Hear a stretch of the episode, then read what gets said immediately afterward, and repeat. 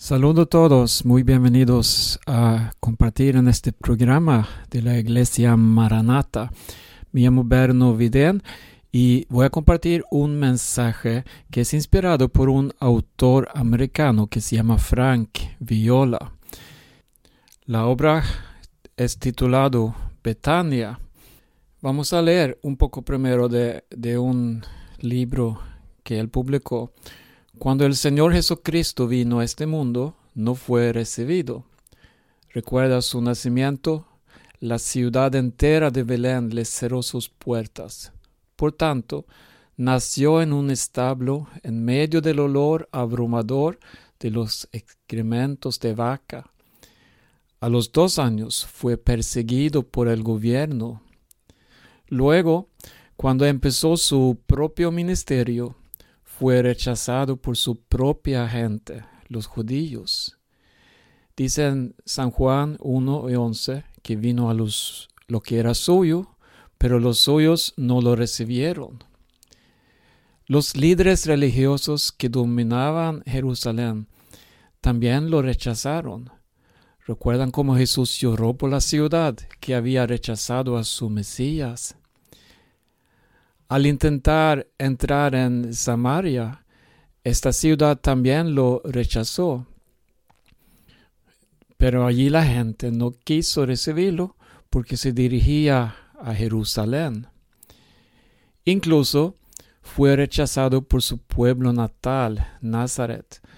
Recordad sus palabras. En todas partes se honra a un profeta, menos en su tierra, entre sus familiares y en su propia casa. De hecho, incluso el Señor mismo dijo que Él no tenía un hogar en este mundo. Las horas tienen madrigueras y las aves tienen nidos, pero el Hijo del Hombre no tiene dónde recostar la cabeza. Ve la ironía. He aquí el creador del universo. He aquí el que no tan solo lo creó todo, sino que también es el mismo para quien se crearon todas las cosas. Aun así, fue rechazado por el mismo mundo que él creó. No fue bien recibido ni aceptado. Solo hubo una excepción en toda su vida en este mundo, solo fue bien recibido y aceptado en un único lugar, un pueblecito llamado Betania, y fue una parte importante en la vida del Señor. Hasta ahí la lectura eh, de ese libro eh, por el autor Frank Viola. Vamos ahora a leer la Biblia. Los evangelios eh, nos dan diferentes historias de lo que pasó en Betania. Eh, hay cuatro diferentes narraciones. Y el pueblo Betania estaba cerca de Jerusalén, situada en la cuesta del monte de los olivos. Ahí también cerca estaba el jardín Etzemaní, donde Jesús, sabemos, llevaba toda esa carga de todo nuestro pecado. Y Jesús, antes de su crucifixión, Él siempre fue a la ciudad de Jerusalén durante el día. Podemos leer esto, pero siempre se retiraba a Betania para pasar la noche ahí. O sea, con otras palabras, los últimos días en su vida, aquí en esta tierra, Jesús pasó todas las noches en Betania, donde vemos que Él encontró refugio, descanso, paz. Era de verdad lo que yo puedo entender el Nuevo Testamento, era de verdad el único lugar en esta tierra donde Jesús fue recibido y podía descansar y sentirse como en casa. Los que vivían en la casa donde Jesús hospedaba se llamaban Marta, que era la hermana mayor, María, su hermanita, y Lázaro, también un hermano más pequeño. También había una cuarta persona que vivía en Betania y él es conocido como Simón, llamado el leproso. Puede ser que era familia, pariente de Marta, María y Lázaro, eh, pero no sabemos con seguridad esto, así lo dejamos. Vamos a leer ahora en San Lucas capítulo 10, versículo 38 y adelante. Mientras iba de camino con sus discípulos, Jesús entró en una aldea y una mujer llamada Marta lo recibió en su casa. Tenía ella una hermana llamada María, que sentada a los pies del Señor escuchaba lo que él decía. Marta, por su parte, se sentía abrumada porque tenía mucho que hacer. Así que se acercó a él y le dijo, Señor, ¿no te importa que mi hermana me haya dejado sirviendo sola? Dile que me ayude. Marta, Marta, le contestó Jesús, estás inquieta y preocupada por muchas cosas, pero solo una es necesaria. María ha escogido la mejor y nadie se la quitará. Lo que leemos es una historia bien conocida de la Biblia y casi siempre cuando escuchamos sermones de este texto, siempre pensamos lo peor de Marta. Eh, sin embargo, yo creo que debemos fijarnos lo que dice aquí en el versículo 38. Marta lo recibió en su casa. Marta le daba la bienvenida a Jesús en su casa. Esto es algo muy importante. Y una pregunta, ¿qué significa recibir a Jesucristo? Bueno, todas las iglesias del mundo aseguran que han recibido al Señor, porque son iglesias que creen en Jesucristo, ¿verdad? Y la pregunta debemos contestar como quiera. ¿Qué hacemos para recibir a Cristo? ¿Qué, qué significa y, y en qué forma podemos entender el gran valor de recibirlo a Él como Él merece. Bueno, hay muchas, muchas, muchos valores aquí que no podemos perder. En primer lugar, claro, debemos honrarle de verdad, ponerlo en el centro de la comunión, en el centro de la iglesia. ¿Qué debemos hacer para hacer que Jesús se siente como en casa en tu iglesia?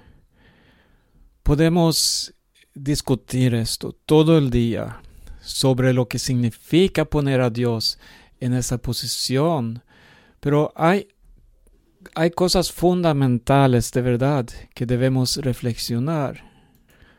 Primero, eh, ser un invitado es grande, pero Dios quiere ser más que eso, ¿verdad? Él quiere ocupar su puesto como el jefe, como la cabeza, como Él que es el Señor sobre todas las cosas. No es así que debemos recibir a Cristo según nuestras propias condiciones. Él es una persona entera y no podemos decir que queremos una parte y no las otras. Eh, Betania era un lugar donde Cristo, todo él, era bienvenido y recibido. Jesús declaraba en varias ocasiones, aquel que reciba a aquellos que yo envío me recibe a mí. Betania era un lugar así.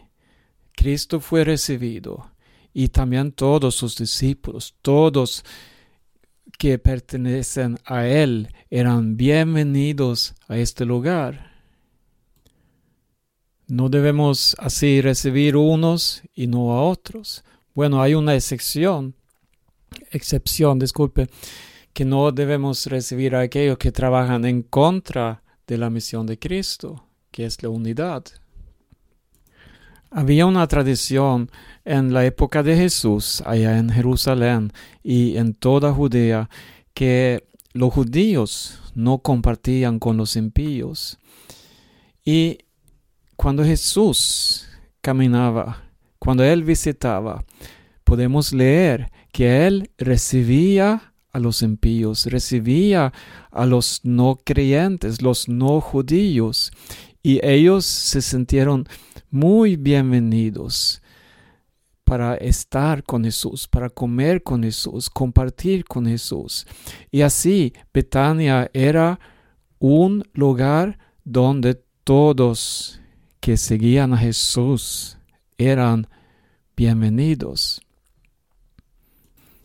En esta forma vemos Betania, la casa de Marta, como un lugar inclusivo, radicalmente inclusivo, donde todos podían entrar.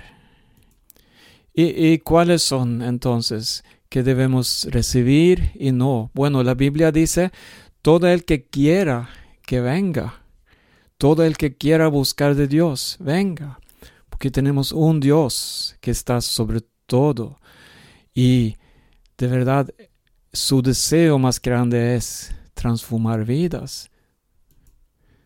Vamos a fijarnos ahora en eh, María, donde María está sentada a los pies del Señor. Es una posición es característica de un discípulo.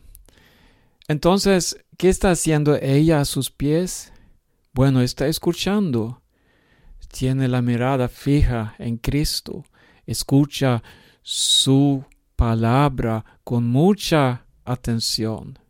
Ahí también podemos ver los doce apóstoles y estaban a sus pies escuchando esto es sin duda alguna imagen preciosa de una reunión de la iglesia.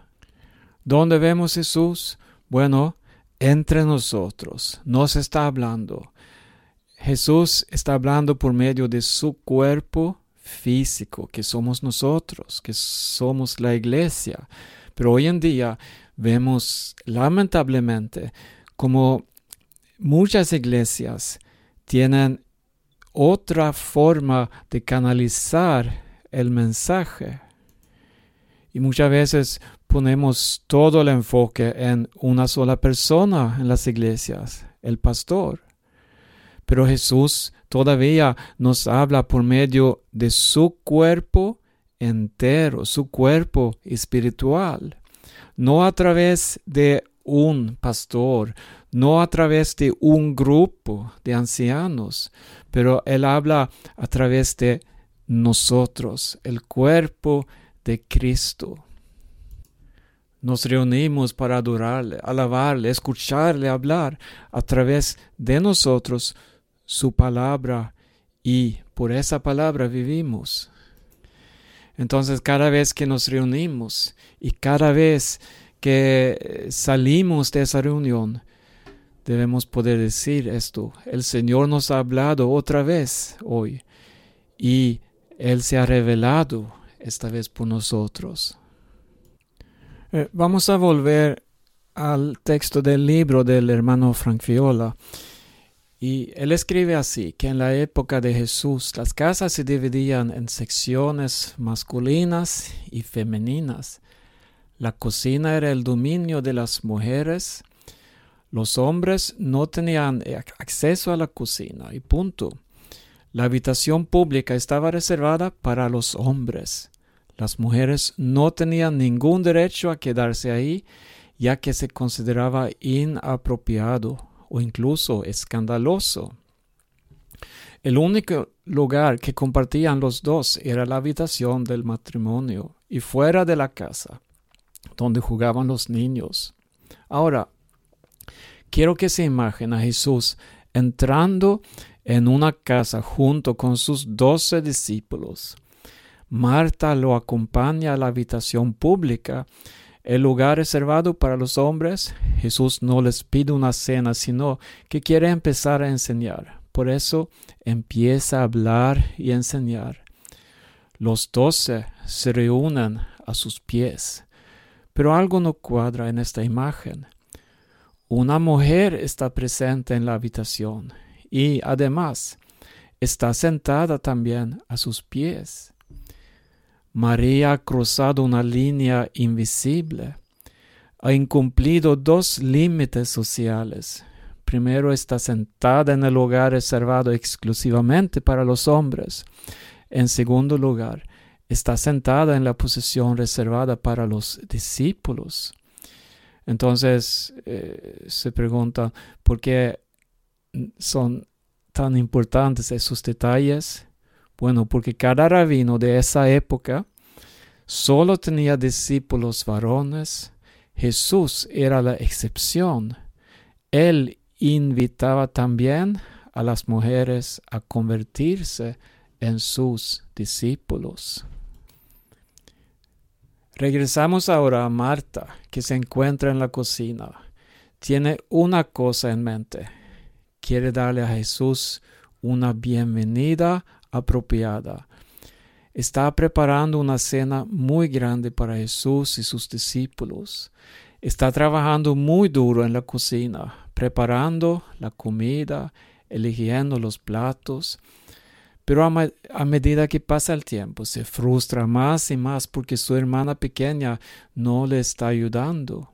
En cambio, está sentada en la sala masculina actuando como uno de sus discípulos. En otras palabras, María estaba actuando como un hombre. Marta continúa trabajando en la cocina, esperando que María salga de ahí y le ayude. Pero finalmente ya no lo aguanta más. Entra en la sala pública y explota. Protesta ante Jesús diciendo, María no me está ayudando. ¿No te importa? Dile que me ayude. En otras palabras, Marta estaba diciendo, mi hermana está en la sala pública actuando como un hombre en vez de estar en la cocina conmigo. Danse cuenta que durante todas estas acusaciones, María no replica, no se defiende, deja que el Señor la defienda y en efecto, si Jesús la defiende. La respuesta de Jesús hacia Marta es muy compasiva. Marta, Marta, estás preocupado por muchas cosas. María solo se preocupa de una cosa, y es la cosa más importante. Es la mejor cosa incluso ser mi discípulo. Jesús dice, una cosa es necesaria y no se lo quitaré. El Señor parece indicarnos que solo se necesita una sola cosa, la mejor parte, como dicen algunas traducciones, es conocerle a Él. Y de ese conocimiento sale el servicio inteligente, un servicio que fluye del amor, la amistad y la comunión. Nuestra prioridad máxima debe ser conocer al Señor y eso requiere pasar tiempo a sus pies. Fíjense en una cosa, Jesús no dijo nunca que las cosas en las cuales estaba pensando Marta estuviesen mal o equivocados. Solo nos señaló que solamente una cosa era imprescindible. Jesús nunca le dice a Marta que le deje de servir. Solamente reveló el hecho de que su servicio estaba mal encaminado y mal enfocado. Su corazón estaba en un lugar equivocado y consecuentemente estaba demasiado preocupada con otras cosas. Estaba tan preocupada en servirles la comida que no se dio cuenta de que el Señor mismo estaba en su casa. Y el Señor lo expuso. Puedo ver a Marta trabajando duro, sirviendo, preparando sin parar, pero así no se tomaba el tiempo para sentarse a los pies del Señor, para quererlo, entrar en comunión con Él y descubrir cómo quiere que le sirvamos. En resumen, nuestro servicio para el Señor siempre debe fluir desde nuestra comunión con Cristo. Debemos aprender a sentarnos a los pies del Señor y escuchar su palabra, y luego levantarnos y estar a su disposición para servirlo. En esta narrativa tan breve descubrimos cuatro aspectos importantes sobre Betania. Escucha ahora.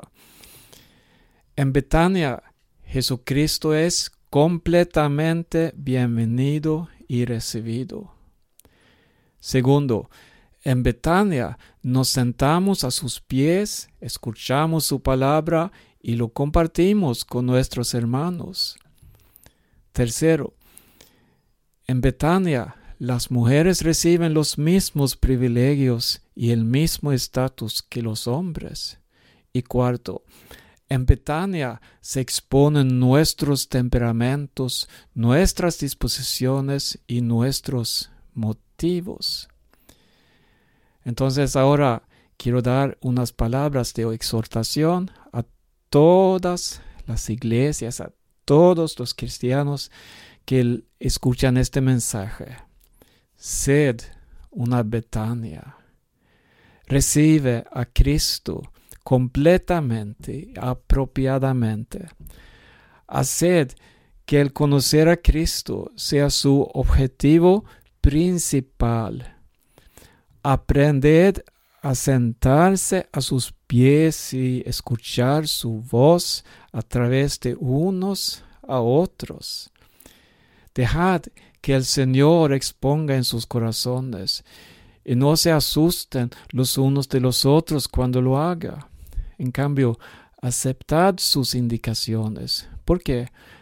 Para que pueda haber un hogar para Jesucristo en tu ciudad, en tu vecindario, en tu familia. Una Betania. Voy a concluir el mensaje de hoy con una lectura de 1 Corintios 14 y 26. En este capítulo se habla de dones espirituales, diferentes funciones y cómo se edifica la iglesia. Y hay un secreto grande aquí que debemos de verdad cuidar mucho cuando nos reunimos, porque los cultos, las reuniones, no es algo de un pastor o de una sola persona que va a dirigir o tener el dominio, sino que, como hemos dicho aquí, Cristo quiere revelarse por medio de todo el cuerpo. Y dice en este versículo, 1 Corintios 14, y 26. ¿Qué hay pues, hermanos, cuando os reunís? Cada uno de vosotros tiene salmo, tiene doctrina, tiene lengua, tiene revelación, tiene interpretación. Hágase todo para edificación. Aquí vemos como todo el cuerpo está en función, está moviéndose está edificando, porque así se edifica la iglesia. Hasta aquí mis palabras hoy. Yo me llamo Berno Vidén, soy de la iglesia Maranata y transmitimos aquí semanal en esta misma hora. Hay una página en internet donde puedes encontrar más información y escuchar también programas. Se llama maranata.do. Maranata.do. Dios les bendiga a todos. Y terminamos el programa escuchando una canción con Cristina Imsen, O tú Jesús que llenas todo en todo.